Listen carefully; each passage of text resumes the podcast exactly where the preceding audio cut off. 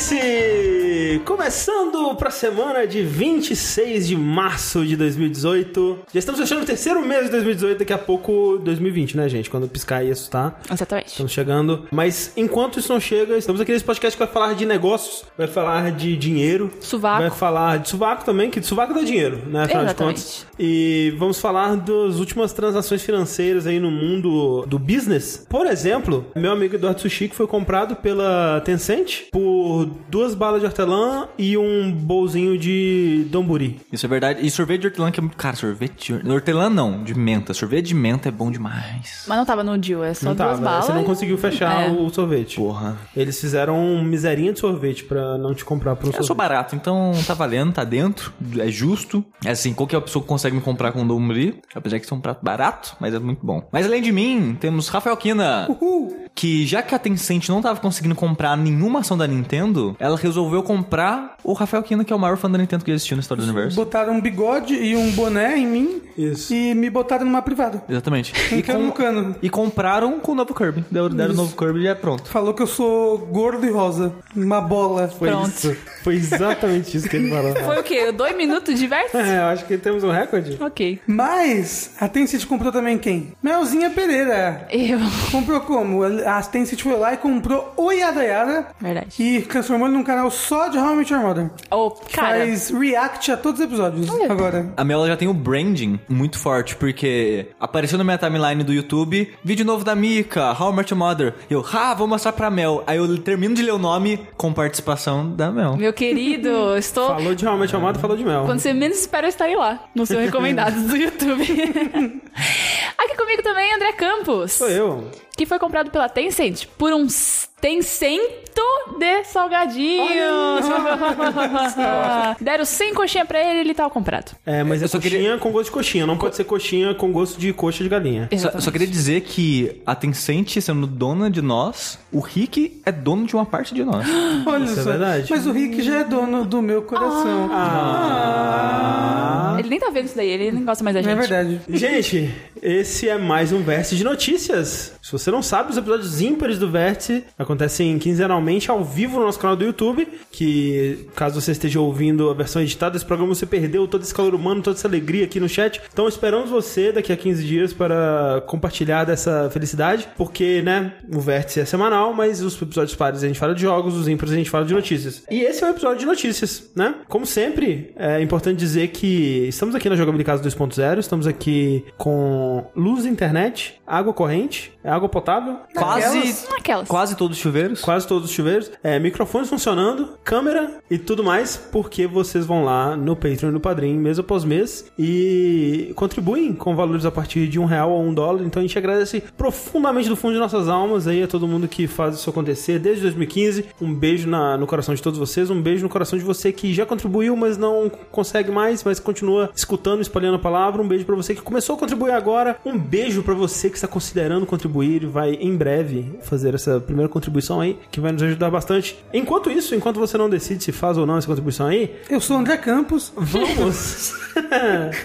para as notícias. Eu queria começar com a Mel falando pra gente Eu? o que que rolou aí, porque tava rolando a GDC, né, Mel? Tava, tava rolando. Pra quem não sabe, né, GDC é a Game Developers Conference, né? Isso, exatamente. Acontece todos os anos em São Francisco. Isso, é, esse ano tiveram algumas palestras, né, alguns painéis que eles estão repercutindo bastante aí, como por exemplo um do, do rapaz lá da, da, da Epic, que ele falou sobre o futuro do, do, do, do crossplay aí. Teve também algumas polêmicas que a gente também vai, vai falar sobre elas daqui a pouquinho, mas todo ano também rola a premiação, né? Exatamente. Teve a GDCA, que é a Game Developers Choice Awards. Isso. E ao mesmo tempo teve a IGF, que é a Independent Games Festival Awards. Exatamente. E aí eu peguei aqui os principais, que são os joguinhos que a gente gosta bastante, né? Olha só, na IGF, o Night in the Woods foi o, maior- o ganhador maior da, Da noite, noite. né? É, foi o mais premiado. Que ganhou o de narrativa e o Grand Prize, que é o mais que dá mais dinheiro.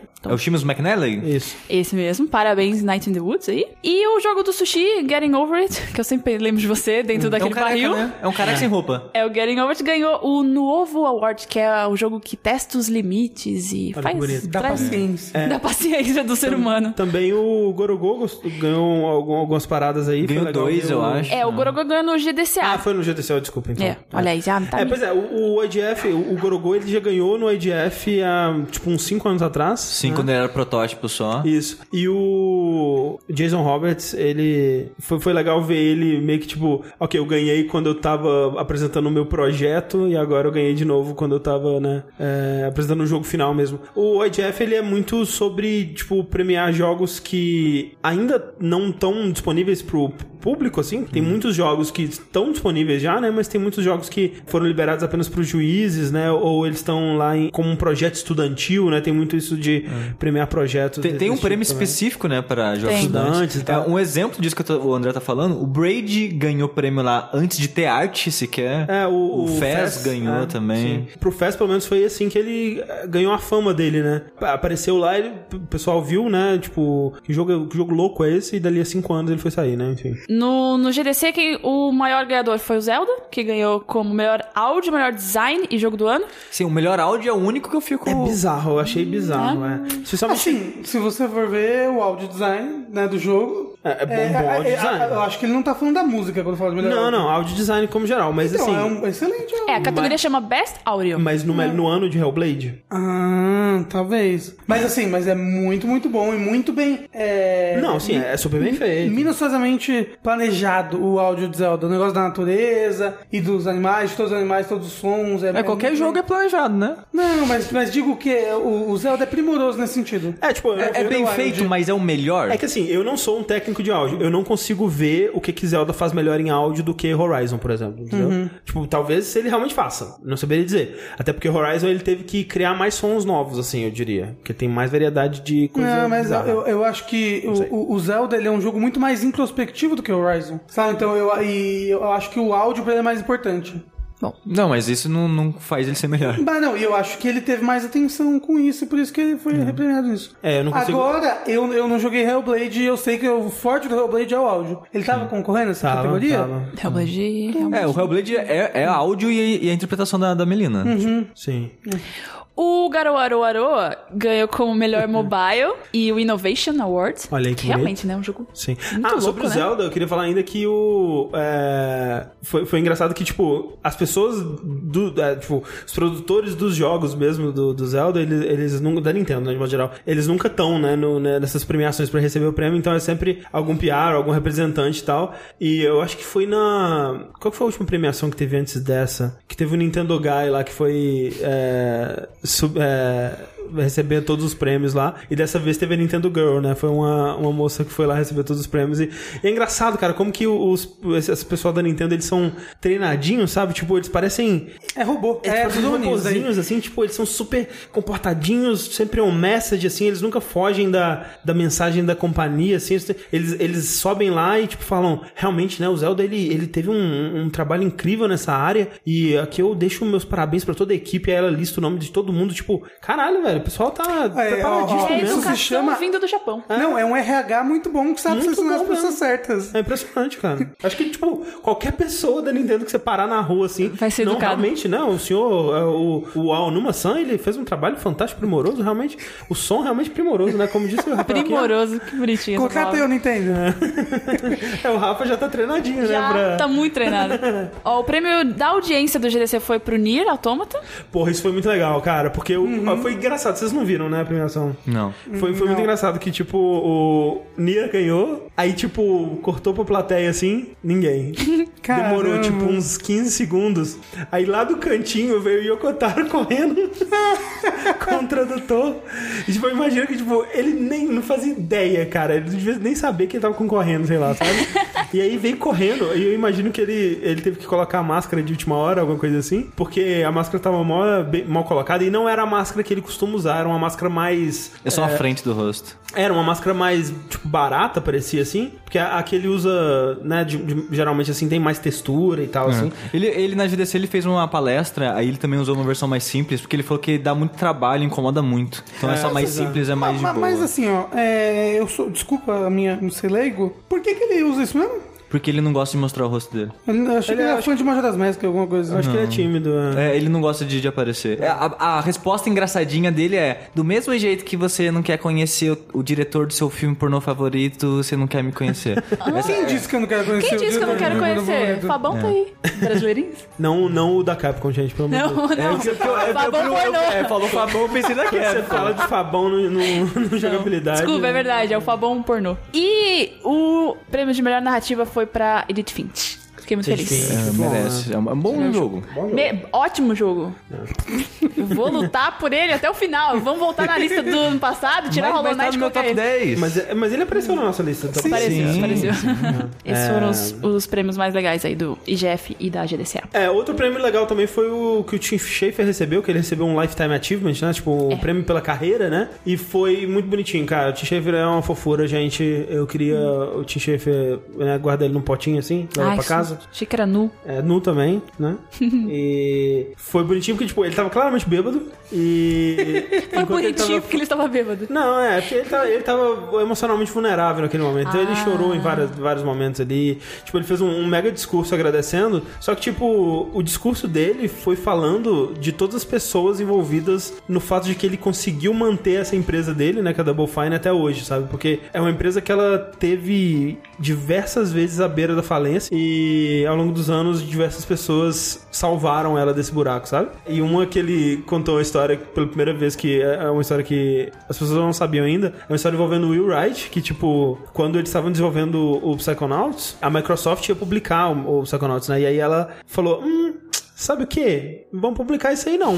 E aí cancelaram, né? Tipo o quê? Tipo, é, Scalebound. É. Só que, tipo, no caso do Psychonauts, ele era o- a única coisa que a Double Fine tava desenvolvendo já há uns Sim. 4 anos, 3, 4 anos aí. Era o primeiro, seria o primeiro jogo do estúdio. Primeiro né? jogo do estúdio, né? E- Caramba. E, eles, se eles não conseguissem outra publisher ou não conseguissem o dinheiro que a Microsoft tava, né, pagando eles ali, a empresa teria que fechar, né? E aí o, o Tim Schafer, né, vendo assim, cara, eu não tenho dinheiro pra pagar os funcionários, eu não tenho dinheiro pra manter essa empresa, ela vai acabar sem nunca ter nem existido, basicamente. E isso porque ele já tinha investido todo o dinheiro pessoal da vida dele na empresa, todo o dinheiro que ele ganhou com Full Throttle, com Green Fandango e a, e a caralho toda, e investiu na empresa, e, né, e mais o dinheiro da Microsoft. E aí, nesse momento de desespero, ele ligou pro Will Wright, que era uma- um, né, um conhecido dele da indústria, que ele pensou, cara, o Will Wright, a empresa dele, a Max, acabou de ser comprada da EA, ele deve ter dinheiro.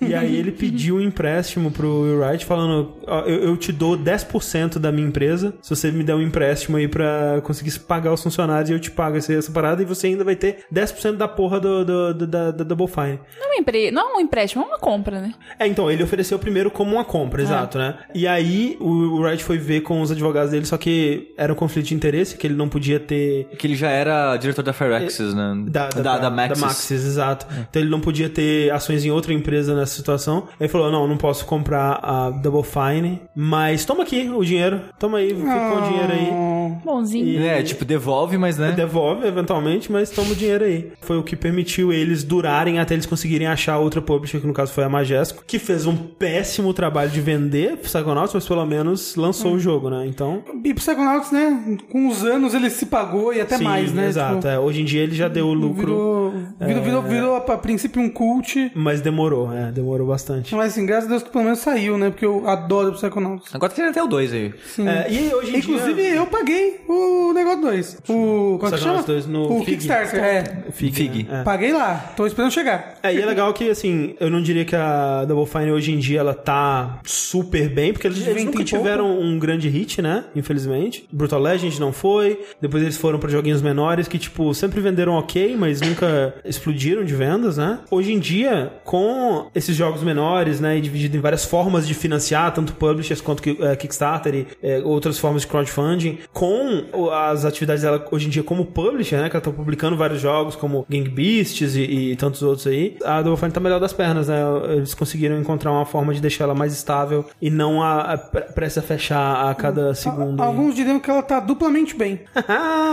Mas, mas eu fico feliz, porque, tipo, pelos vídeos, né, que eu já acompanhei da- da- do Tim Schafer, dos funcionários e tal, todo mundo parece muito gente boa, mas era sempre aquela sensação, tipo, cara, eles vão fechar amanhã. É. A qualquer momento, cara. Se alguém respirou errado ali o estúdio faliu. É tipo Quebrou um copo, quebrou um copo na cozinha, putz, estourou o mais. orçamento, acabou. Fechou Double Fine.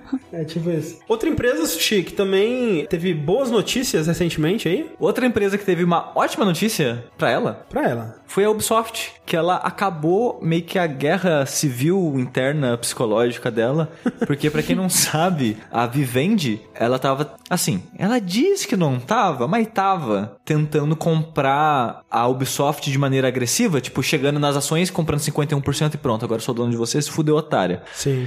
Ela tava tentando fazer com a Activision alguns anos atrás, aí a Activision, tipo, é- ela era dona de uma porcentagem bem grande da Activision também. Sim. E aí, alguns anos atrás, a Activision pagou do, né, do Em próprio 2013, bolso. eu acho. É, né? acho que em 2013 pagou, tipo, uns bilhões aí, tipo, um bilhão e alguma coisa. A pessoa até começou a zoar na época que ela era Activision indie, né? Porque É. ela não tem mais dona. E aí ela se libertou da Vivendi. O que deve ser, tipo, cara, quando você é a Vivendi, você deve se sentir meio mal, né? Tipo, caralho, gente, calma aí, gente. Vocês não me querem tanto assim. É. Sabe? Não, alguma coisa ela fez, né? Alguma coisa, né? É, mas o medo da Ubisoft, eu acho que vem porque ela, a Vivendi ela comprou dessa maneira, né, agressiva a Gameloft. Sim, que é do irmão do Ivan. Exatamente. Então já ficou, eita, eita, estão comprando ação aqui, eles vão fazer uma coisa com a gente, ai meu Deus, é caralho. Aí tanto que é até bonitinho, engraçado ver essa mudança de pensamento e de clima na Ubisoft, porque há uns anos atrás, usando a E3 como referência, né, pra gente usar como termômetro pra ver o humor na Ubisoft. A Ubisoft é aquela empresa que, por muitos anos, a gente... As pessoas zoavam que é a empresa que mostrava o negócio que ela nunca ia entregar. Tipo, ah, coisa incrível, maravilhosa, ah, o jogo sai é pior, não é daquele jeito que eles falaram, tem menos coisa, é, os jogos são sempre o mesmo, e as pessoas estavam criticando muito isso na, na, na Ubisoft, de modo geral. Hoje em dia, ela tá conseguindo dar a volta por cima, né, dessa opinião negativa, né? Tipo, o último Assassin's Creed foi elogiado, é, fez o Mario Plus Rabbids e outras coisas. É, o, o Rainbow Six tá dando muito certo, Exato. né? Far Cry. Far Cry. É, Far Cry 5 é... Ainda não dá pra saber qual vai ser a resposta final. Mas é aí, corajoso. Não, ah, Hum, corajoso eu não chamaria, não. Mas o negócio é que eu sinto que parte dessa mudança dela foi causa desse medo. Sim. Porque, tipo, em 2016, é, é claro, é muito óbvio o desespero nas pessoas durante a apresentação da, da, da E3. E no final fala que não, a gente é a Ubisoft. E esses são os funcionários, só todo mundo no palco. É, eles estavam. Eles fizeram. Foi nessa época que eles fizeram um site, assim, também, falando sobre. Um site pra promover a cultura da empresa e como que eles eram legais. A empresa, olha, olha a Ubisoft, como ela. Como a gente é foda. Tipo, se a gente continuar sendo Ubisoft, todo mundo vai ser feliz e tal. É. Pelo amor de Deus, não nos comprem. Então, então eles estavam, tipo, mudando aos poucos os jogos que eles faziam e tentando mudar a percepção negativa que o público tinha do estúdio pra ver se de alguma maneira eles conseguiam sobreviver essa compra. Aí o ano passado foi a mesma coisa, né? Durante a apresentação eles também fizeram... Cara, todo jogo era essa parada de a gente é Ubisoft, olha só as pessoas, a família, tem 15 crianças. Tocou- teve uma hora Faz que as tocou- crianças. Teve uma hora que começou a tocar lá. É, Catuca, pai, Catuca, mas Catuca. Começou a tocar, subiu o Dudu Nobre no palco. Exatamente. Essa família é muito unida. Começou. Exatamente. Aí subiu o Sonic também. É, Mas esse medo todo agora acabou, a Ubisoft vai voltar a ser a filha da puta, que todos amam odiar. É, porque acho que foi começo de março, a Ubisoft fez um acordo da Vivendi vender as ações que ela comprou e não comprar mais ações na Ubisoft por 5 anos. Ou seja, daqui 5 anos a Vivendi compra a Ubisoft, mas até lá a Ubisoft tá parcialmente livre porque nesse acordo a Ubisoft ela não ia comprar todas as ações dela de volta, né? Acho que era 25% da Ubisoft, uma parada assim, a Vivendi já tinha comprado É, eu acho que ela não tinha condições de. de pagar tudo. Porque a, a Vivendi foi muito esperta, porque parece que ela pagou tipo 1 bilhão por esses 25% e vendeu por 2 bilhões. Um- Uma, foi um- uma parada assim. Ela vendeu por dobro do preço que ela tinha comprado. Então ela fez dinheiro mesmo assim na, na negociação.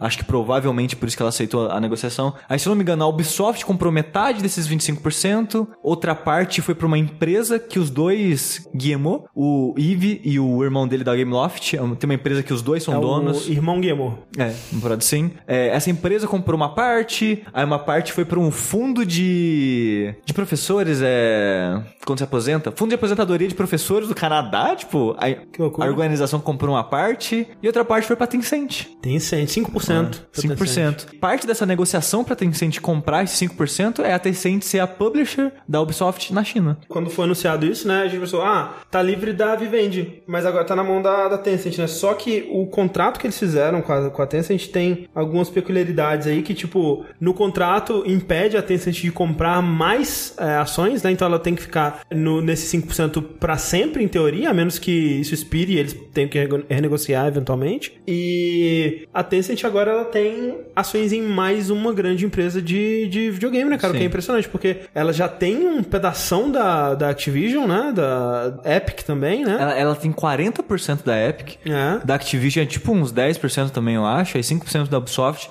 Quase toda grande empresa tem o dedo da Tencent. É. O que é muito louco, Ela porque, é dona tipo... da, da Riot, né? Da Riot. Acho que da Supercell também, se eu não me engano. Sim, que faz o Clash of Clans. Isso. E é muito louco, porque, tipo, você pensa, a, ela não tem, a, se eu não me engano, ela não tem ações dentro da Public Corp, mas ela tem um acordo Ela com a Public publica, Corp né? é, e publica o PlayerUnknown Battlegrounds na China. Sim. Incluindo as versões de celular. Eu acho que principalmente as versões de celular. Tanto que tem é- algumas é coisas doido, cara, únicas que, disso. tipo, ela não dá ponto sem nó, né, velho? Tipo, quando ela comprou as ações da Epic, a Epic era, tipo, né, não vamos dizer só uma empresa de engine, porque a Unreal Engine é uma engine muito bem sucedida e tudo mais, mas era só uma empresa de engine. Ela não era a desenvolvedora do maior jogo do mundo, né, ainda, É, né? isso que eu ia falar que, tipo, é muito engraçado você pensar, ah, agora que PUBG tá. Os números estão caindo aos poucos, mas estão caindo, a Tencent vai fazer menos dinheiro. Não, porque quem tá substituindo é, é um jogo que ela tem mais ações ainda É. em cima. Então, tipo, cara, caralho, velho. O Rick tá rindo à toa essa hora.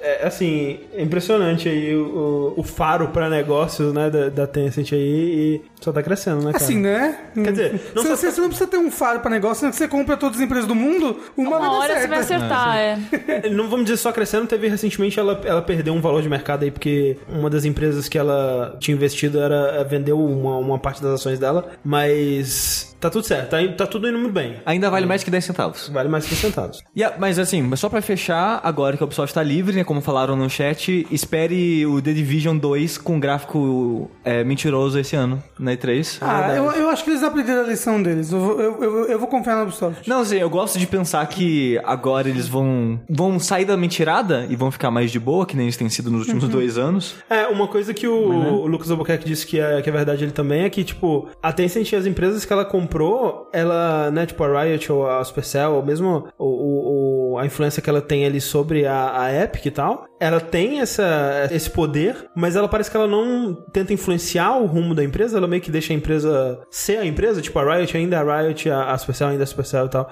Talvez isso seja parte do sucesso, assim, por mais que ninguém cons- conseguiria prever que a Epic, que, que- cara, que Fortnite seria um sucesso, né? Tipo, é, Desse é tamanho. Fortnite foi absurdo. piada por anos e anos e anos, cara. Fortnite, pra quem não se lembra, foi o primeiro jogo anunciado dessa geração, basicamente. Era aquela piada de tipo, ah, é o próximo do Chronicles Forever, né? Nunca vai sair essa porra e quando sair vai ser uma grande decepção. E foi por um tempo. E de certa forma foi, né? Ainda. E eles conseguiram salvar. Caralho, é impressionante. Tudo que uma cópia não faça. So, mas que? Souberam copiar bem. O negócio é isso. Bem e sendo free to play, mas a gente vai falar disso mais pra frente. É, então, vamos falar disso então. Porque, olha só, é é um resumo rápido do que rolou aí. Porque o Fortnite, é, ele lançou em julho do ano passado, né? É, a gente falou sobre ele aqui, Sushi e Corra jogaram um pouco dele, né? e eu achei né? ok, mas né? O que, que era o Fortnite, Sushi?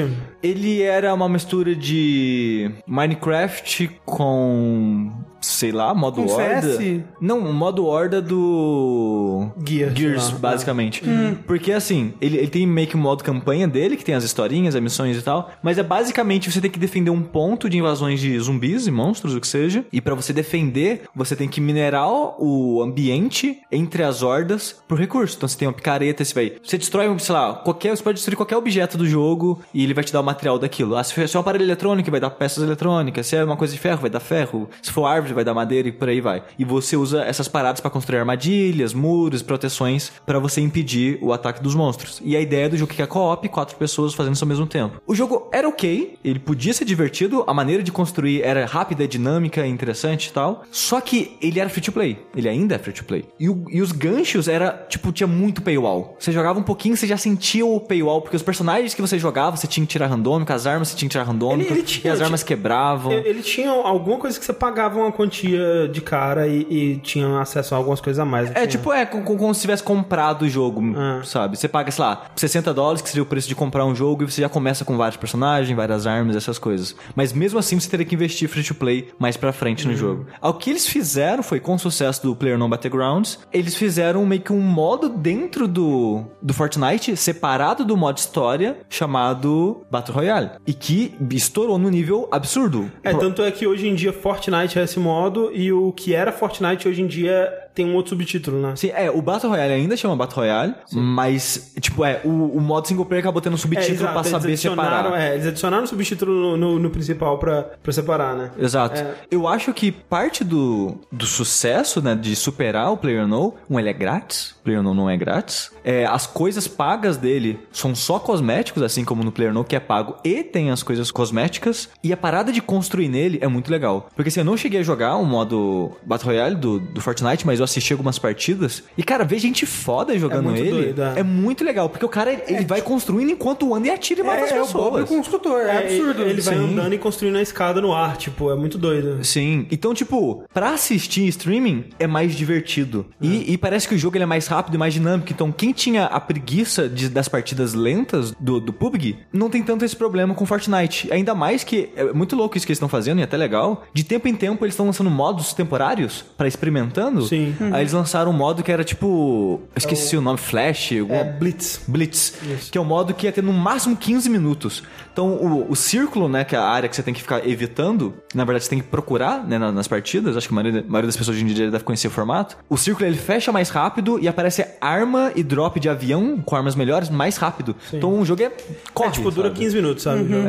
É. e assim, é, que nem você falou, ele é muito mais polido e otimizado. O gráfico Ele dele é tem muito uma mais arte, amigável. É, ele tem uma arte a muito mais é agradável e tal. E até pra, tipo, jogadores mais novos, né? Que ele é um jogo de tiro, mas ele não tem gore, não tem muita violência e tal, assim. E também, outra coisa que pegou muito nisso aí é que ele foi primeiro. Ele lançou free to play primeiro e ele lançou pra console primeiro, né? Então, assim, é muito uma coisa da Epic tá pegando essa ideia e evoluindo ela e iterando ela muito mais rápido do que o, o pessoal do, do PlayerUnknown tá, tá, tá, con- tá conseguindo. Porque enquanto o, a- o PUBG Corp lá, eles estavam tentando ainda polir o jogo, adicionar hum, escalada e colocar coisas básicas, assim, Fazer ele rodar mais de 10 FPS. fazer ele rodar bem nos consoles e tal, que mesmo quando ele lançou ele ainda tava rodando bem é, mal, né? Chegou a, a- Epic lá e tipo, não, já tem essa engine aqui, o jogo tá rodando super bem, já roda em console, já roda em mobile, já roda a porra toda. E aí o pessoal do PUBG ficou tipo, calma aí, cara, que estão, calma, ô, vamos, vamos mais devagar aí. E eles foram ficando pra trás, né? Porque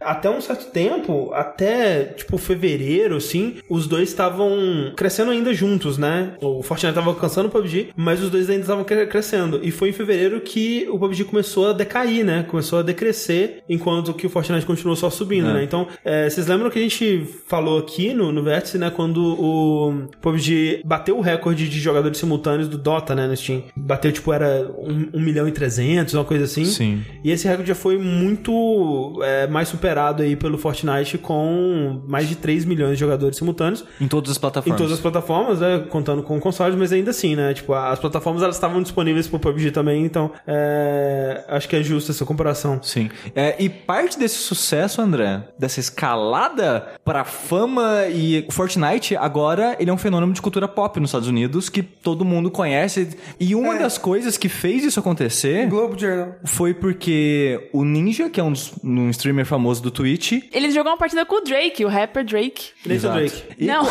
e jogou com o King.com também. É isso que eu ia falar, com o criador do Mega Upload. E aí, assim, tinha batido o recorde de audiência no Twitch, que eram 600 mil pessoas ao mesmo tempo. Que é impressionante. É, porque o Drake foi lá, ele colocou lá no, no tweet dele, tô jogando aquela partidinha com o Ninja. Colocou o, link lá do Twitch. Aí, acabou, né? Explodiu. Todo mundo gosta do Drake foi lá. Vocês assistiram? Vocês conseguiram pegar ao vivo? Não. Qu- Quantas pessoas ficou? Drake Ninja foi 600 mil. E aí, tipo, tava lá, é, recorde. Mas aí já foi quebrado. Mas isso foi, mas, mas foi, foi curioso esse dia, que tipo, a internet inteira parou. Meu Twitter inteiro. Sério? Era só isso. Era só as pessoas, tipo, estou presenciando um momento da internet aqui, tipo.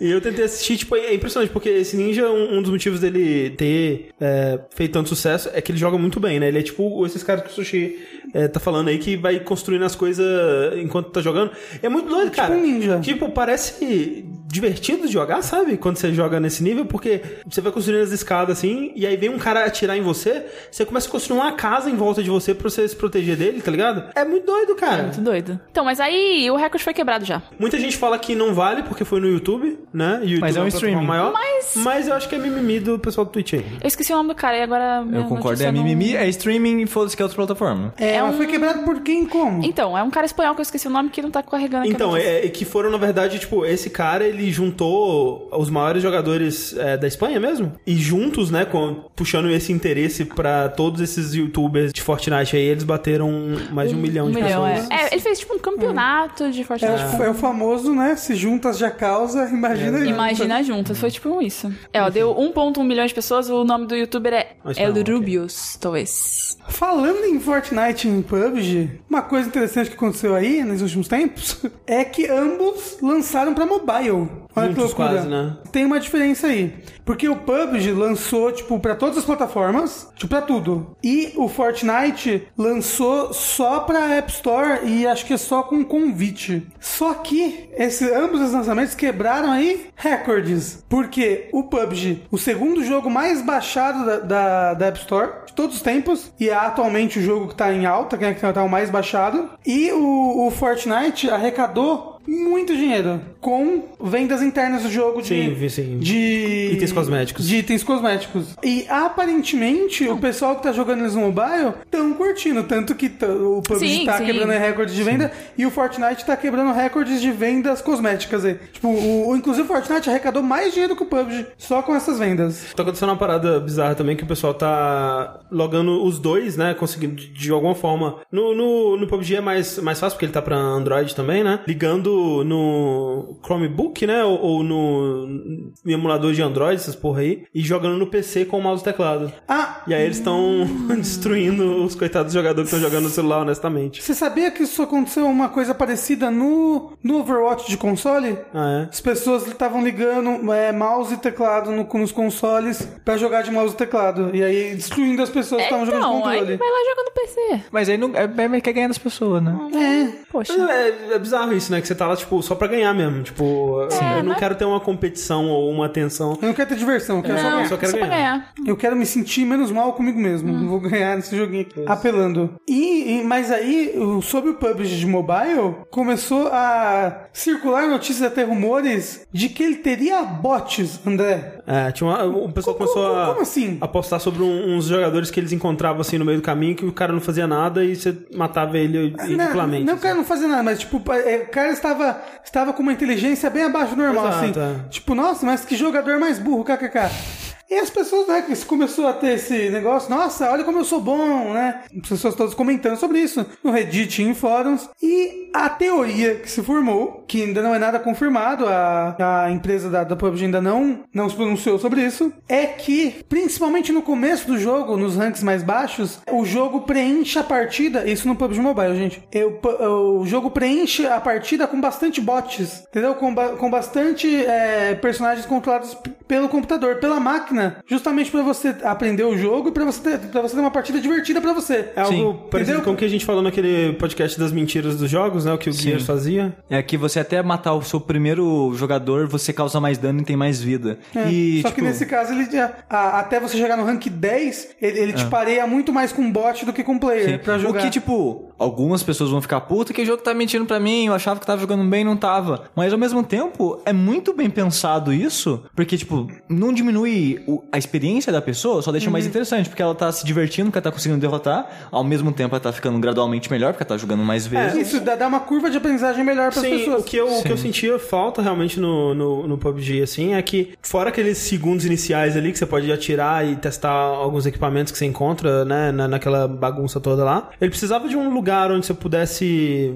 jogar, né, sem muitos, muitas consequências, assim, tipo uma, uma partidinha mais rápida, só pra testar mesmo. E eu acho que jogando contra bot você consegue experimentar melhor, né, as armas e, e a eficácia delas e tal, e não só morrer louca, loucamente, tipo, sem saber de onde veio o tiro, como geralmente acontece comigo. Nesse sucesso todo, Sushi, A, a Epic viu onde tá o dinheiro, né? é triste, mas é assim, né, no lugar dela é o que a gente faria Assim, também, né? é- não é tão triste porque as pessoas não perderam os empregos. emprego, só foram, né, mudaram de setor. O que aconteceu na Epic foi o seguinte: a Epic ela tava tentando investir no Paragon, que é um MOBA em terceira pessoa, que faz já uns 3, 4 anos que eles estavam tentando emplacar. É, tava free to play em console, até eu cheguei a baixar no PS4 e jogar umas duas partidas. É, tava muito ruim, eu não sei jogar essas coisas, eu parei. Mas o que aconteceu foi com o sucesso do Fortnite, eles falaram, cara, foda-se Paragon, que tipo, essa porra não tá dando dinheiro, a gente tá tentando, tentando, tentando, tentando fazer essa porra emplacar, não emplacou, mas Fortnite emplacou. Aí o que, que eles fizeram? Vão fechar os servidores, vão desativar o Paragon de modo geral, não vai ter como mais jogar ele. O que é triste no sentido de preservação histórica dos jogos. É um jogo que nunca mais vai ter aí por aí, a não ser que E alguém. É, é, e é difícil É. que alguém se empolgue a ponto de criar um servidor pirata, né? Exato. Mas, o que nem eu falei, felizmente as pessoas não perderam os empregos, né? Só foram realocadas pra também trabalhar no Fortnite. E de certa forma não vai ser trabalho jogado fora também, porque algo muito legal que a Epic vai fazer é que, tipo, a Epic tem Unreal Engine, que hoje em dia a 4 pode ser de graça pra você, né? Se você é um Sim. desenvolvedor indie, essas coisas, você consegue. É, tem algumas, alguns requisitos que você precisa cumprir, mas você consegue Sim, é, e se não me engano, ela não vai estar liberada completamente pra você. Mas, se, cara, você quer tentar lançar um joguinho simples aí, você pode usar Unreal Engine 4. E eles vão pegar 20 dos personagens do Paragon, contando as skins, contando as animações desses personagens, as vozes, assets do jogo de modo geral. Você vai ter os pedaços que formaram Paragon disponível pra você numa Asset Store grátis, pra Aí. quem usar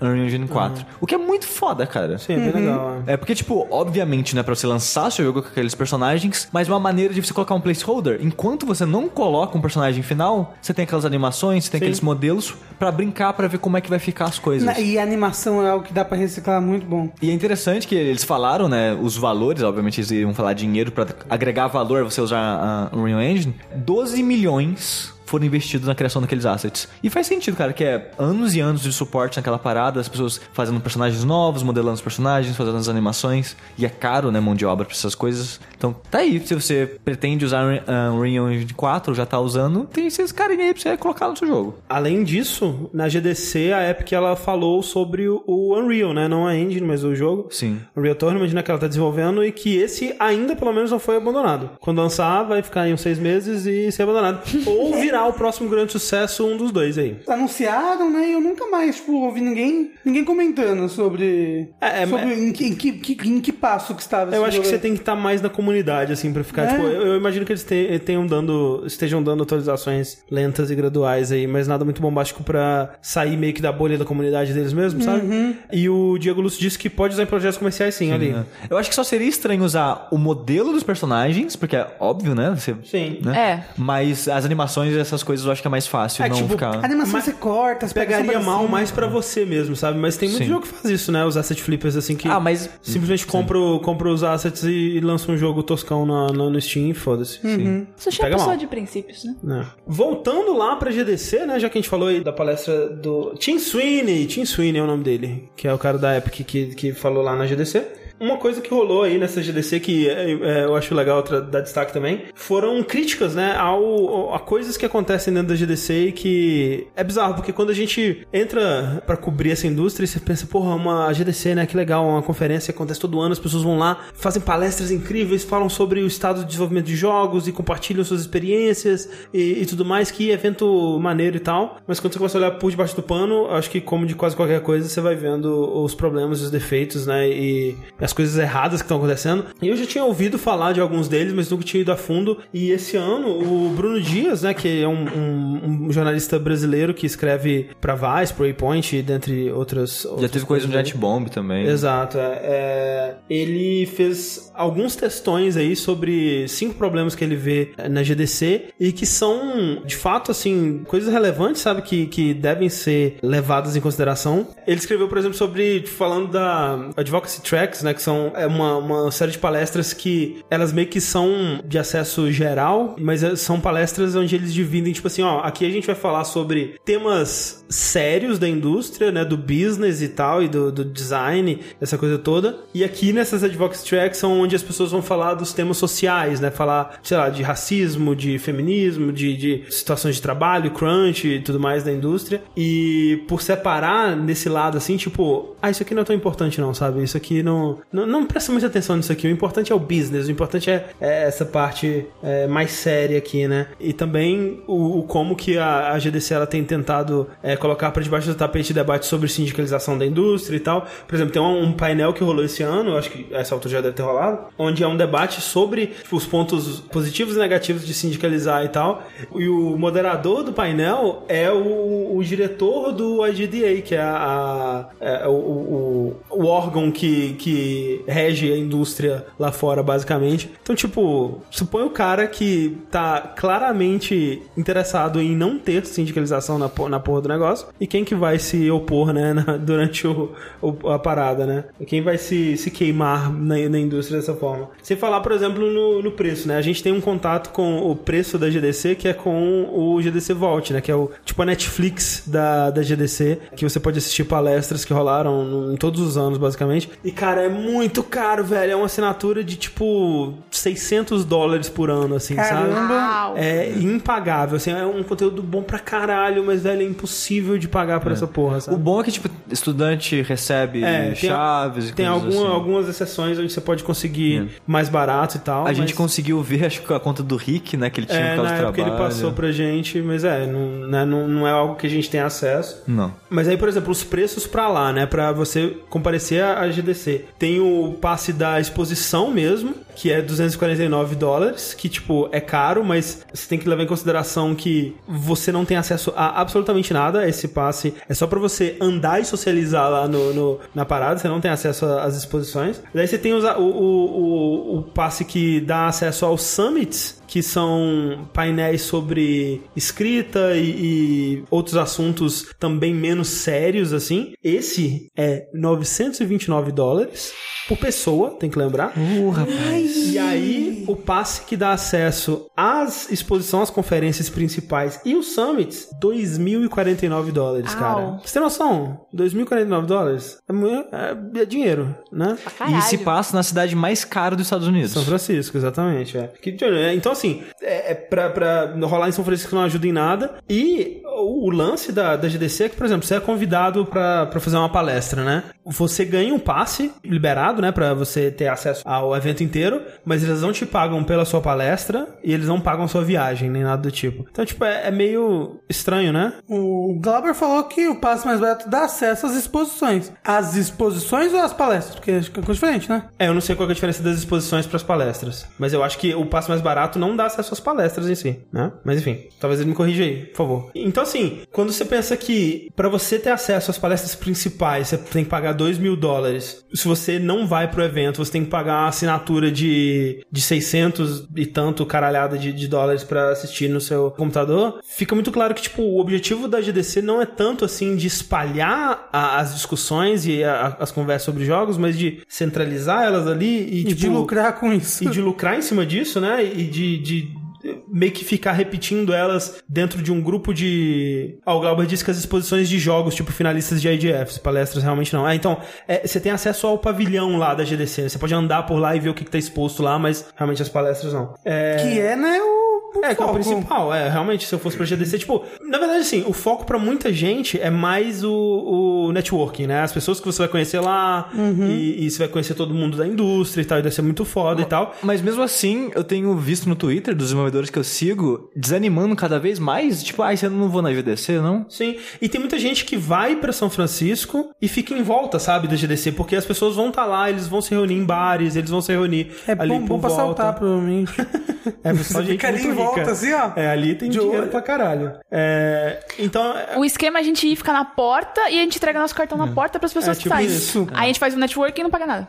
É. É tipo, a Devolver ela faz, faz isso na E3, sabia? foi o que ela fez, ela montou... Ela, ela faz tipo um trailer na frente da parada e faz apresentações dela dentro do trailer. A lá, Devolver e é incrível. É ma- maravilhoso. Então, assim, é, é um evento que ele tá lá mais pra lucrar em cima dessas palestras, que ela não paga, né? Ela não paga também muito do, do trabalho voluntário, né? Que é tipo de pessoas que que ela fala: Ó, você não tem dinheiro pra, pra ir pra, pra GDC? A gente te dá o passe, você trabalha 25 horas pra gente aqui e GG, sabe? Por dia. 25 é isso. E aí é, é foda, sabe? Tem muita coisa esquisita rolando aí que o, o- Bruno escreveu. É, pra quem tá ouvindo a versão é, Editada. editada do podcast, tá, no- o link tá no post aí pra você quiser ler com todos os detalhes dele e tudo mais. Inglês. Em inglês, exato, né? É, que o Bruno é muito chique, né? Mas é, se você se você se interessar, bons pontos que ele levanta aí sobre a gestão da GDC e como que né, a empresa que cuida da, da GDC e de outros eventos realmente parece não se importar muito com o que eles dizem ser o objetivo principal do evento, que seria gerar essa discussão, espalhar essas conversas pra pra todo mundo, né? Pra todo mundo da indústria. Então, é complicado. Outra coisa que foi mostrada na GDC foi o esperadíssimo novo Atari. Exatamente. Bonitinho, né? Assim, bonitinho. Ah, bonitinho. Bonitinho. Bonitinho. É, o novo Atari que agora tem nome, né? O Atari VCS, que antes É. estava como Atari Box, né? Sim, O nome é. de projeto, assim. É, Atari VCS também é o nome do Atari 2600, é o nome oficial Sim. dele. Sim. Que é o Video Computer System. Isso. Eu achei ele meio feio. Assim. Eu achei bonitinho. É porque vai. eles lançaram algumas fotos, né? Quando eu vi ele sendo numa mesa com TV e tal, eu achei ele feio. Quando eu vi aquelas fotos mais neutras com fundo preto, essas coisas, eu achei ele mais bonito. Mas, ok. O curioso dele é que, assim, pelo que eles falaram, né, no textinho, a gente não sabe todos os detalhes ainda de como vai ser o Atari VCS moderno, é que eles falaram que vai ser uma plataforma que vai mudar como você interage com a sua TV, assim como o Atari mudou as coisas na época e tal. Imagina-se que ele vai vir com jogos de Atari na memória e coisas Sim. do tipo. É que eles mostraram dois controles, né? Exato, né? Porque o, o console vai vir com dois controles. Um mais modernoso, que parece uma cópia com as leves mudanças do controle do Shone. E um controle que é tipo um controle de Atari mesmo, 2600. Sim, sim. Dá pra supor por aí que, tipo, você vai jogar jogos clássicos da Atari aí. Talvez vai vir todos na memória, espero. Talvez você tenha que comprar os jogos individualmente, a gente não sabe ainda. Mas de alguma maneira ele também vai rodar jogos modernos. Seja através de, tipo, jogo de celular, jogo de Android de modo geral, a gente não Steam. sabe. É, talvez ele seja uma, uma Steam Box aí. Eu acho que ele seja tipo um Uia, na verdade. Mas, É, né, provavelmente. Vamos ver. É pelo tamanho Uia? dele, provavelmente ele vai ser um Uiazinho, né? Tipo, uma, uma, uma caixinha de Android aí. Exato. Por experiência, nunca deu certo isso aí, né? Quem sabe seja agora a primeira. É, né? pois. Olha só, Battle Royale demorou algumas vezes até dar certo. Uma coisa que também vai ter detalhes que simulam detalhes em madeira, André, são aqui, aproveitando essa onda de consoles clássicos, né? Versão clássica dos consoles. Opa.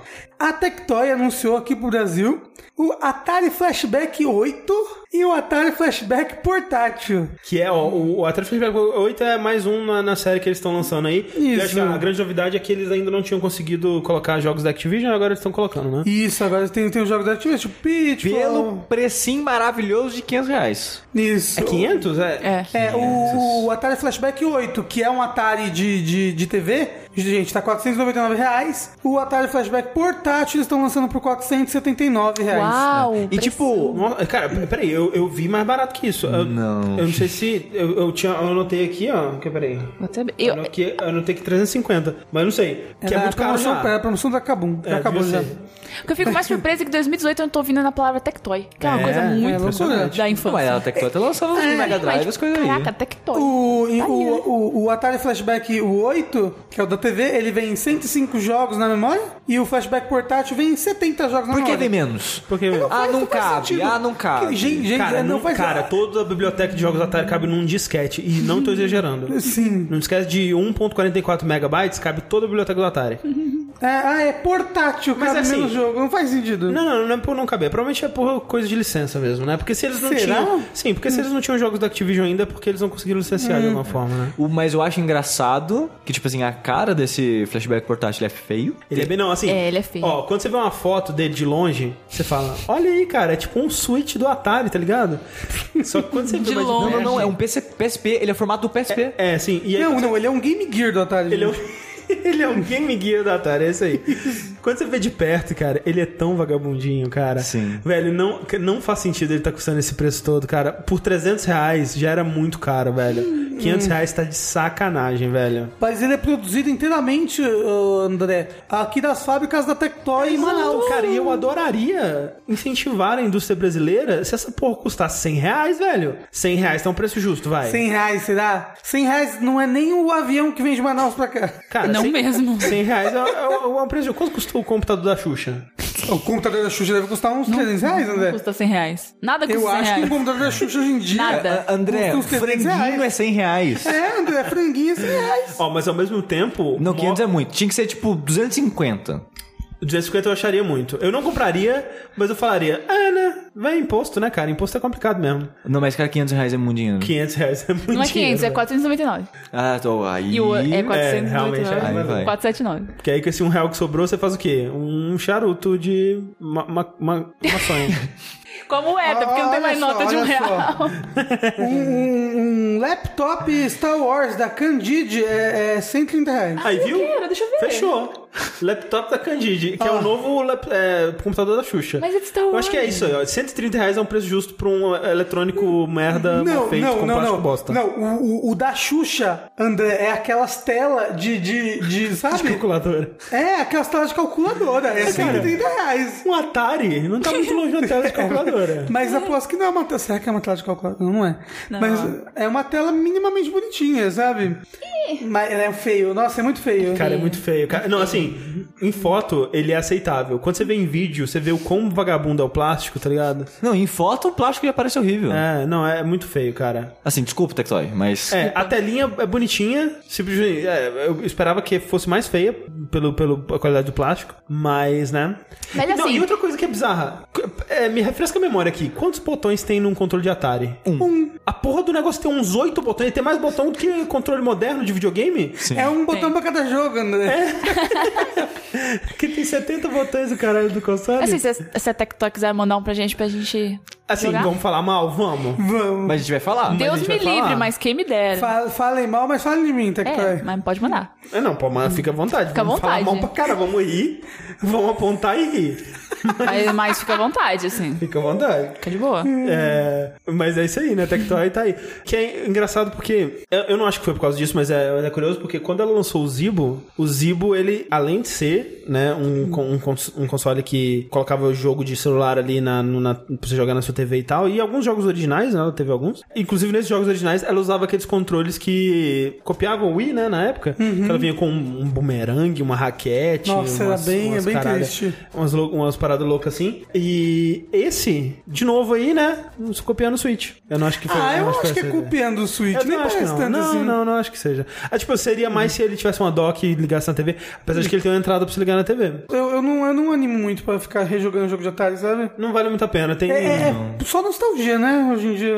É, só É tipo, tem assim, e o valor histórico. É, tem o valor histórico e a nostalgia. Qualidade, muito pouca. É tipo assim, Diversão. o Adventure eu acho interessante. Exato, ele é interessante. É. Até o próprio ET, que as pessoas cagam em cima dele. É um jogo bem interessante. Depois que você entende o que ele tá cobrando de você, ele é um jogo meio que fascinante pra época, Exato. sabe? O, o ET, tipo, é, todo jogo do Atari, quando você sabe a história do jogo, quando você sabe as limitações e o que que o cara tava tentando fazer com aquele jogo e tal, e tipo, o contexto dele, tipo, o, o que que esse jogo fez de novo pra ele ser importante nessa época, a maioria dos jogos do Atari são fascinantes. Mas o, o histórico. Mas o histórico, história, tipo, quando né? você pula, você pula no, no, no, no ET do nada sem saber do contexto histórico dele, é um jogo bosta. É um jogo que você não vai entender porra nenhuma, você vai cair no buraco. Isso, Um jogo que eu joguei depois de, de grande, tá, eu tinha uns 15 anos e o meu tio tinha um Atari na casa dele. Era o único videogame que ele, que ele tinha lá no sítio. E eu joguei muito e gostava muito, era o Pitfall. Eu realmente me divertia bastante no Ah, Pitfall. Pitfall é um dos melhores. é. Eu acho que ele, ele aparece como nas listas aí como o melhor jogo do Atari quase sempre, não é à toa. Tipo, é... Tinha o. a- aquele outro que foi feito pelaquela mulher da. É, eu também é gostava legal. bastante Sim, dele. É legal. Tem, tem uns jogos que, tipo, ainda Assim, duram hoje, sabe? Mas Dá, é. dá, dá pra se divertir, mas você não pagaria 500 reais pra ficar jogando isso daí.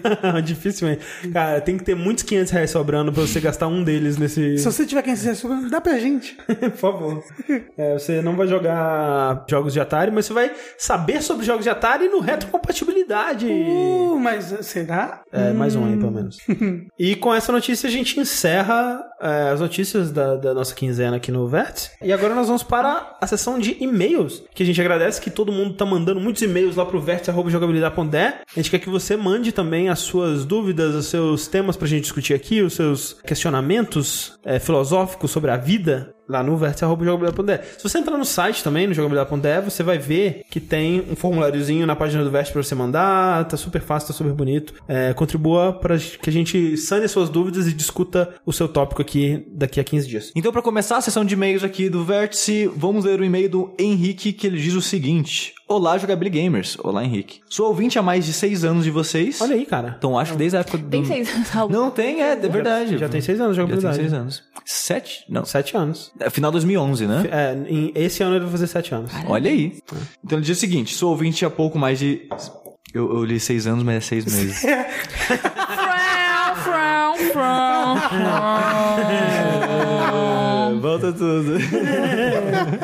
Mas é, mas ó, eu gosto, gosto de ouvintes novos. Sim. E também gosto dos antigos, gosto de André, todos. André gosta dos novinhos. Gosto Que absurdo. Sou ouvinte há pouco mais de seis meses de vocês, e após ouvir todos os episódios mais recentes, estou começando a ouvir os dashes antigos. E algo que me intrigou muito ao ouvir o Dash 55 de nostalgia, onde me dei por conta o quão infortunado sou como gamer. Rostinho triste. Eu nunca tive um console da época. Eu sempre estive a duas gerações atrasadas. Quando era pequeno, meu primeiro console foi um, foi um Super Nintendo, enquanto já tinha o PlayStation, e já estava saindo o PlayStation 2. Depois, quando tive um PS1, todo mundo já tinha um PS3. E quando peguei meu Wii na mão, a Nintendo já estava anunciando o Switch. Porém, eu sempre me aventurei nos emuladores. Aos meus 12 para 16 anos, joguei muitos clássicos nos emuladores, muitos RPGs, jogava bastante jogos do Super Nintendo, Game Boy, PlayStation e afins. Hoje em dia, jogo alguns clássicos de GameCube, como Wind Waker e Metroid Prime, no emulador de Wii com controle de GameCube. Minha dúvida é: será que eu nunca tive uma experiência completa de jogos? Eu nunca joguei um lançamento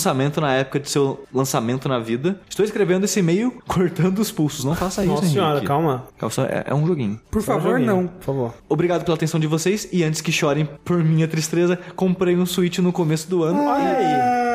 E espero jogar os próximos jogos que forem sendo lançados por ele. Olha aí, que Abraço, Parabéns. para- parabéns pela compra. Ah, mas olha só, eu tive poucos consoles também na época deles, que eu eu tive o Mega Drive na época dele, que ele era bem lançamento ainda, e depois eu fui ter um console na época dele só no PS3, cara. Passei um bom tempo com PC, e geralmente era um PC desatualizado também, eu nunca tive PC de ponta, assim. Então eu também tava jogando coisa muito atrasada, assim, tipo, jogos, de- tipo, jogos de 64, eu fui jogar quando o emulador começou a, a funcionar no começo dos anos 2000, assim, 2001, 2002. É, jogos de Super Nintendo, a maioria eu joguei em emulador, é, PlayStation. É, PlayStation é quase um. Os jogos que, de PlayStation que não foram portados para PC é quase um espaço em branco na minha vida, assim. Eu, eu joguei pouquíssima coisa. Mas eu acho, eu, eu, pelo menos eu consigo me colocar no contexto do, do jogo, assim. É- acho que é importante, quando você for jogar um jogo antigo, é, é legal se colocar no, no contexto, assim, da época, para você entender melhor em que momento que aquele jogo estava inserido, né? E eu acho que você consegue aproveitar, assim, se colocando na época e, e você tem um, um período de adaptação onde você acostuma com as esquisitices do jogo, mas passado esse período, acho que dá pra aproveitar, assim. Acho que não tem dessa de nunca tive uma experiência verdadeira por não estar jogando o jogo no lançamento. Sim. Acho que É, ó, o que perde é aquele, aquele termo em alemão, eu acho que é esse, sei que é o famoso Zeitgeist. Sim.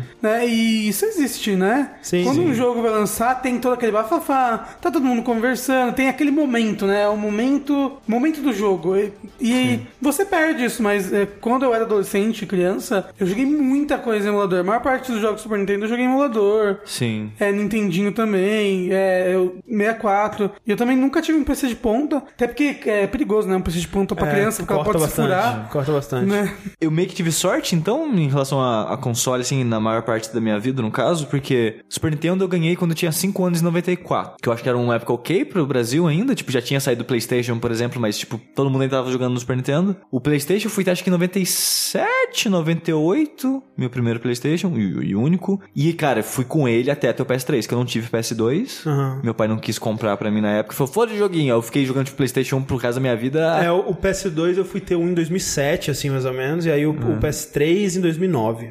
É, o, o meu negócio é que eu nem entendi isso, né? Aí eu tive GameCube, entendeu? Aí, aí tinha um jogo por ano só porque era caro. Sim. Tipo, é, no Super Nintendo eu tive poucos jogos, no PlayStation eu tive bastante, por causa da pirataria. Eu também tive bastante PlayStation Eu nunca joguei em. PC porque eu nunca tive PC bom na minha vida, então eu sempre fui jogava em console, tipo, na época PS2 jogava em locadora ou pegando console emprestado de amigo. Então, meu PC não, não era, como eu falei, brincando, mas não era de ponta, por isso que eu jogava em emulador, sabe? É, então, aí que tá, é, é verdade. Em emula- na época, sei lá, de PlayStation 2, que eu não tive console, foi muita época que eu parei pra jogar jogos de Super Nintendo e Game Boy, que eu não tinha jogado antes. Nossa, Game Boy, Game Boy Advance, eu joguei muito jogo. Sim, também. É, tipo, o que talvez atrapalhe ele agora com a compra do Switch é que, tipo, é mais fácil você jogar um jogo antigo se você não souber o que os jogos mais recentes já fizeram de melhor, né? Tipo, é, é- é- você poderia jogar Morrowind muito mais facilmente se você não tivesse jogado Skyrim, por exemplo. Ou o lance do, do Red Dead, sabe? Que, tipo, na época ele era, caralho, meu Deus, que jogo incrível. Hoje em dia, se você voltar pra ele, você já vai ver que outros jogos já fizeram o que ele tá fazendo de forma muito melhor e ele perde impacto. Mas se Red Dead fosse o primeiro, né, jogo desse tipo, ou se você estivesse jogando eles mais ou menos na ordem onde eles foram acontecendo, é, seria mais fácil se colocar na época do jogo, né? Uma coisa que acontece com os jogos hoje em dia também é o online, né? Tem muitos jogos que têm funções online e isso morre. Isso Por morre. exemplo, quem vai jogar Demon Souls hoje É. vai perder boa parte da experiência que foi a época. Mesma coisa com Dark Souls 1, Dark Souls 2, Dark Souls 3. Né? Quando você não joga, pelo menos no ano do lançamento, você perde muito da comunidade, das pessoas descobrindo as coisas, e você perde muito da experiência de PVP e da, da experiência cooperativa É, sim, que o jogo experiência online, com certeza. proporciona. É por isso que as pessoas não assistem Lost mais hoje em dia, é a mesma coisa. É verdade. Mas, é, ó, né? É é. porque não dá pra entender nada, né? É. O meu único console foi um Wii que eu comprei exclusivamente pra jogar o jogo de dança do Michael Jackson. que eu era excelente. Cinco estrelas em todas as músicas, tá? e eu sempre jogava na, no, no console de amigos e vizinhos e etc. E eu tenho um notebook, tinha notebook desde 2010. Então dá pra jogar jogo muito pesado, né? Então eu jogava jogos. Tipo, não, não jogava, não jogava os lançamentos também, jogava os, os que rodavam. Aí agora, ano passado, que eu fui ter desktop de novo. Aí agora dá pra rodar o jogo top. É, eu cheguei outro dia no quartinho da Mel, a Mel tava lá, ó, num joguinho. Ah, louco. Tava. Qual jogo que era, não? Era Tomb Ah, Raider. Tomb Raider. a Tomb Mel, Mel tava Raider. jogando Tomb Raider. Era o Origem pra que eu queria fazer o vídeo do Ah, sim, filme. sim, sim. Próximo e-mail, então, Mel, você tem ele aí? Olá, jogabilidantes Ciastas. Ziastas. Eu não, não entendi. É, isso aí. Tá bom. Sou o Matheus barra bigodes barra seja deuses. Tá ali, tava ali no chat. Tá aí no chat. é. Tenho 20 anos. Ele, Olha aí, novinho. completou aqui. Já cortando os elogios de praxe, vocês são 10 entre parênteses. Obrigado. Recentemente, numa estocada de podcasts velhos que não ouvi, sabe-se lá Deus por quê, tudo numa frasinha muito bonitinho o e-mail dele. Para uma viagem, resolvi ouvir o Dash, o teste do tempo, que me fez pensar sobre os meus jogos preferidos, entre aspas. Aí ele colocou entre parênteses, não at all, mas sim em questão de nostalgia. Que eram Final Fantasy 6? Sim, Isso. não sei. Seis. Ah, isso romano, gente. Que terminei pela terceira vez no começo desse ano e continuei amando. E Castlevania Curse of Darkness. Eu amei esse jogo quando joguei, talvez por tirar o gosto ruim do que foi o Laments of Innocence. Esse zerei por obrigação. Ó, eu só queria dizer que na época eu gostava do Lama of Innocence. Que vergonha. Aí continua. Quando pensei no segundo, me veio aquela dúvida sobre o teste do tempo e eu pensei que talvez fosse melhor deixar as memórias dele ali imaculadas, por mais que não duvide que ainda seja bom ou ao menos razoável. Nisso eu pergunto, quais são os dois jogos de vocês que se encaixam nisso? Um que passou no teste do tempo e ainda é excelente, e outro que você prefere não rejogar pra não estragar as boas memórias. Desculpe o e-mail longo e continue excelente trabalho. Eu posso dar dois exemplos do mesmo console do Super Nintendo. Que no caso, que é o Demon's Crash, que eu continuo gostando bastante, e o ActRaiser, que eu também continuo gostando bastante. Ah, então, Não, é, mas- os dois mas- passaram, ok. Ah, mas, é, eles passaram no teste do tempo. mas qual que você prefere não jogar, pra, não, pra deixar as memórias como estão lá? Lama of Innocence. É, pra mim tem uns jogos de PC, assim, que eu jogava, né? Por exemplo, a gente jogou alguns deles no, no Saideira, né? Que é um, é tipo aquele Siberia, né? Que era um, um jogo de, é, de- Eu não sei de que De- é aquele é jogo. de ruim. De, clicar e de andar, de tomar decisão e morrer. Eu não sei de que jogo. É um jogo muito bosta. É o Siberia não conhece, né? Que é um adventure. É de Siberia. É, de, de, de cyber, de, de, É, de, de- de muito high-tech, assim. É, que é, um, que é um jogo muito bosta e que eu achava animal, assim, eu achava incrível. Muitos jogos dessa época, sabe? Da época do PC. Cara, Dragon's Lair, cara, que jogo ruim, velho. Eu achava incrível, achava inacreditável. Que jogo bosta. Mas aí voltou o hype porque jogaram Stranger Things. Tem isso? Ah, não É. tá. Ok. É, é muito, muito uma referência que, que Stranger Things faria. Né? Sim. Um jogo que eu acho que eu não quero rejogar, o- o- eu acho que o Sonic em 3D, sabe? É, tipo, foi tipo- ruim, né? Não, mas olha só, o Sonic Adventure 1 e o Sonic Adventure 2, na minha cabeça, quando eu joguei, eram jogos maravilhosos e perfeitos. Meu Deus do céu, nossa, esse daqui é o futuro. Olha essas pessoas andando na É. rua, que pessoas lindas, bem feitas. Olha esse gráfico, que era a época do Play 1. Eu fui do Play 1 pro Dreamcast. O, o, o gráfico do Dreamcast era espetacular. Aham. Não tinha como, com- competir com aquilo. Então, e aquele dia, lembra que a gente jogou um pouco Sonic Adventure 1? E era tão quebrado e bugado e louco. É, fiquei- eu, eu, fiquei- acho que aquela versão, por ser de PC, ela era mais bugada que o normal. É, mas, nossa, mas era tão feio. É, tipo, então eu, eu, eu quero manter minhas memórias do, do Sonic. Assim, eu não quero rejogar Sonic. Ó, Um jogo que eu joguei e não sobreviveu pra mim foi Final Fantasy X. É? Na época, foi o primeiro jogo que eu joguei do PS2, achava ele incrível, porque ele era lindo Ele pra era época. maravilhoso, é. É, achava o, o combate, o negócio de você trocar os personagens durante a luta e não sei o que lá, blá blá. Achava muito legal na época. Fui rejogar quando saiu a versão HD, nossa senhora. Eu acho um dos piores Final Fantasy. Ó, um jogo que a gente jogou esses dias lá no Saideira foi o jogo do Pinóquio, que eu jogava desde criança. e eu achei que tá top ainda, tá bom? Ok, ok. E um jogo que eu não jogaria por medo é o primeiro. Eu acho que é o primeiro, Need for Speed do Play 1. É, ele vai te dar um, um baque de... Então, Ó, porque é um- muitos jogos do Play 1 esses daí não rejoga não, hein? O, o Need for Speed 1... Ele tá na minha memória muito Ele era o jogo quentinho, mais bonito assim. de todos os tempos na É. época. Eu adoro. Não, aquele reflexo no carro, gente, aquilo era de outro mundo. Não, real o, o muito engraçado do um é que o carro não tocava o chão. E- Isso me dava um toque absurdo. Sério? Ah, eu não tinha toque nessa época. É, pra mim, um, um que passa no teste de tempo com, com louvor é o Another World, ou Out of This World, que é um jogo que tá entre os meus jogos favoritos da vida aí. E toda vez que eu jogo ele, eu percebo uma coisa diferente e ele é um jogo muito incrível. É, primeiro episódio do Retro foi sobre ele, inclusive. Mais um. Marvel manda: Olá, povo do jogabilidade. Desde que a Microsoft colocou a retrocompatibilidade TM no Xbox One, ela adiciona aos poucos os títulos no console devido ao licenciamento e certificação da propriedade intelectual no novo console. Já tinha visto comentários que para um jogo funcionar no Sony, esses, entre aspas, contratos precisam ser renovados, pois é uma nova plataforma. No Wii U é possível jogar qualquer título do Wii, pois existe um aplicativo da plataforma com menus e até a necessidade de usar a barra do sensor para jogá-los. É, o Wii U, na verdade, ele, ele emula o Wii, né? Sim, ele tem um i dentro dele. É, recentemente saiu uma notícia que a Sony registrou uma patente referente a retro. Olha, tá copiando a gente. E eu acho provável que no PS5 teremos esta função englobando todas as plataformas da marca. Provavelmente. Muito não. provável. Minha dúvida quanto a retro é: quando sai? Mentira. Para não ter essa necessidade de renovação de licenças e afins, basta colocar um ambiente virtual da plataforma de origem. Veremos assim menus de PS1, PS2, PS3 e PS4 dentro do PS5? Ou cairíamos de novo na questão de só jogos selecionados estariam dentro dessa função? É, o, o que acontece nesses casos que você falou, como do Wii ou até do PlayStation 1 no PlayStation 2 ou PlayStation 2 no- nos primeiros modelos do PS3, é que eles não estão emulando o tipo o software daquela parada, né? Eles têm parte do hardware, né? Ou, ou o hardware completo dentro deles. No caso do PlayStation 1, né? Que foi o, o do 2 por emu- é, sendo compatível com o PlayStation 1, até foi tipo um, um Foi meio que um acaso, um né? acaso, né? Que eles é, por acaso ali eles mantiveram o PlayStation 1 dentro do 2 ali. Pra usar como chip de som. Então, é, nesses casos, assim, quando você tem o hardware, você consegue emular, né? Não é, você consegue reproduzir, né? Esses jogos é, com muito mais facilidade. Quando você tem que emular, aí é outra história, né? Porque emulação, ela, ela tá traduzindo de uma forma mais leiga, assim, até porque eu não saberia explicar de uma forma super é, correta, tá traduzindo de um idioma e passando pro outro, né? Além de estar rodando o jogo. Então, ele gasta muito mais poder de, de processamento. E por isso, por exemplo, é que a gente provavelmente ainda não vai ver uma emulação do PS3, por exemplo, que é um, um hardware muito alienígena pra tudo, né? Ele é muito diferente com seus 100 milhões de cores e, e linguagem que era totalmente diferente de, de outras arquiteturas aí. E é por isso que a gente, por exemplo, não viu ainda o Metal Gear Solid 4 em outras plataformas. É por isso que a gente ainda não, não, é, não viu outros jogos né, exclusivos do, do PS3 para outras plataformas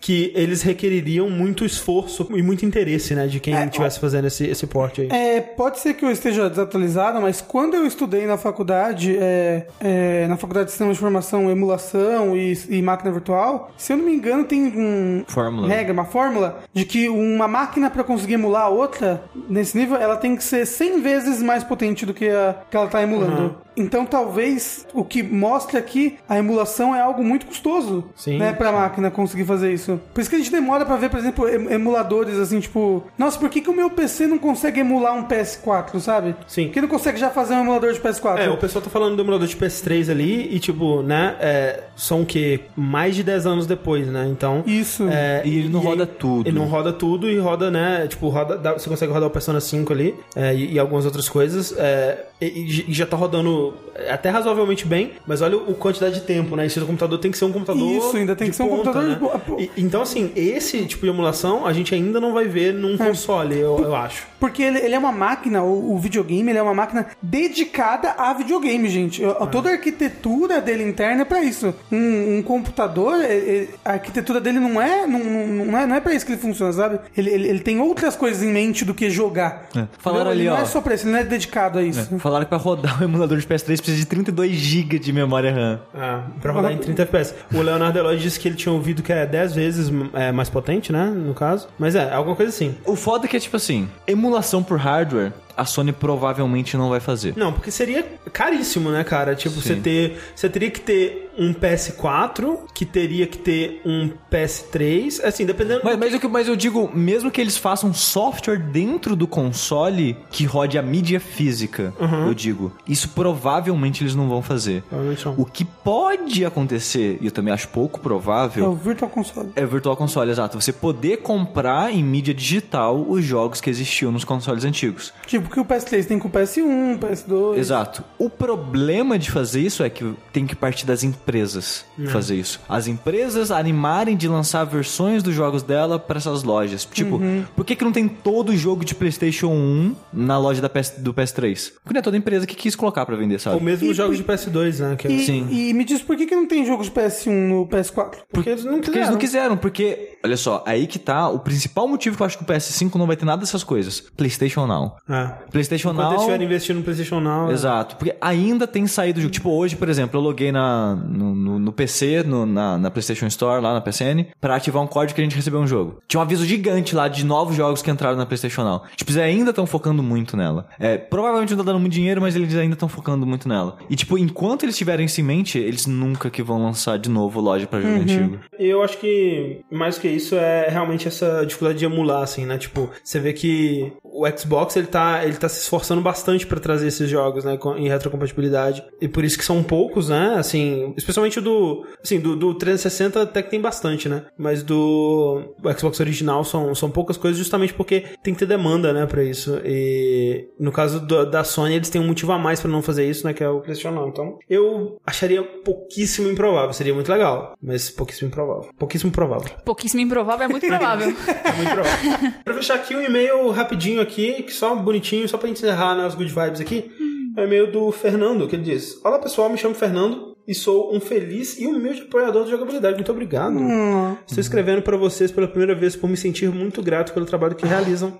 Tenho 35 anos, designer gráfico há pelo menos 15 e venho lidando muito mal às vezes com ansiedade e depressão. Gostaria que soubessem que assistir e ouvir vocês me ajuda muito a passar pelos dias que parecem ser intermináveis e manter minha mente ocupada o suficiente para me deixar em paz. Quero que saibam que fico muito feliz por poder ajudar, nem que seja com um real por enquanto. Forte abraço e obrigado. Muito obrigado, Fernando. Muito obrigado. Saiba que pessoas como você também ajudam a gente nas, nas nossas ansiedades e Sim. depressões. Eu tava comentando esses dias, né? Quando o Vinícius estava aqui em casa, a gente falou um pouco sobre isso, né? Sobre como consumir podcast, essas coisas ajudam a gente. E antes de eu participar do jogabilidade, eu era ouvinte, assim como o Rafa, é, desde a época do downloading. E na época do downloading, podcast, de modo geral, me, me ajudou muito a passar por depressão e essas coisas. Então, quando eu comecei a participar em 2012, a minha mentalidade, tipo, a gente não recebia um centavo por isso, né? Minha mentalidade era muito de realmente retribuir a ajuda que eu recebi. Então, esses e-mails foi meu pagamento, meu salário por anos e anos até a gente começar a receber de fato dinheiro de verdade. E ainda me faz muito feliz saber que eu consigo ajudar pessoas a passar por esses momentos difíceis. Então, um beijo. Muito obrigado, é, Fernando, e, e todo mundo que né, escuta a gente e é afetado de alguma forma positiva por isso. Muito obrigado. E pra fechar o vértice de hoje tem lançamentos, que na verdade não tem, mas eu coloquei dois jogos aqui só pra Ih, falar que, que tem. Inventou dois jogos aqui agora. Inventei dois jogos. Na verdade, sim, eu só fiz porque um desses jogos eu tô animado pra jogar. E o outro eu coloquei porque, né, vamos falar mais de um jogo no lançamento, pelo menos. Pros lançamentos semana que vem, como sempre, semana que vem. Esse podcast vai sair sábado, mas ainda é semana que vem. Dia 3 de abril sai o Minute. Ah, já recebi a chave dele. Você recebeu? Não, um absurdo. Já Devolver. tá instalado no meu PC já. Porra, vo- pô, Devolver. É isso que você tá animado pra jogar? É, um absurdo. Um absurdo isso daí. Que é aquele jogo preto e branco que o personagem ele vive acho que um minuto só e ele renasce e você tem que começar Já o me jogo deu de novo ansiedade e só de ler isso, Gi. Como é que É. você quer jogar isso? Porque a ideia parece muito legal. Ai, que ansiedade. Um Mas minuto, você- você fala, ah, mas um você não minuto, morre. fazer Nada, morreu. Acabou. Aí você começa de novo. Ai, não. Mas, mas a ideia do jogo é exatamente que, tipo, quando você aprende, sei lá, um poder, uma habilidade, você renasce com ela de novo. Ah, mas- então, aos poucos, você vai aumentando a sua área de ação e de coisas que você pode fazer. E o outro lançamento da semana que vem, dia 5 de abril, o Read Only Memories pra Switch. E é isso. Acabou. Tchau. E é isso, agora o Rafa tem que ir embora. É verdade? Enquanto ele não retorna, eu sou o André Campos. Eu sou o Xi. Eu sou o Rafael Kina. Eu sou a Mel. E até a próxima. Tchau, tchau.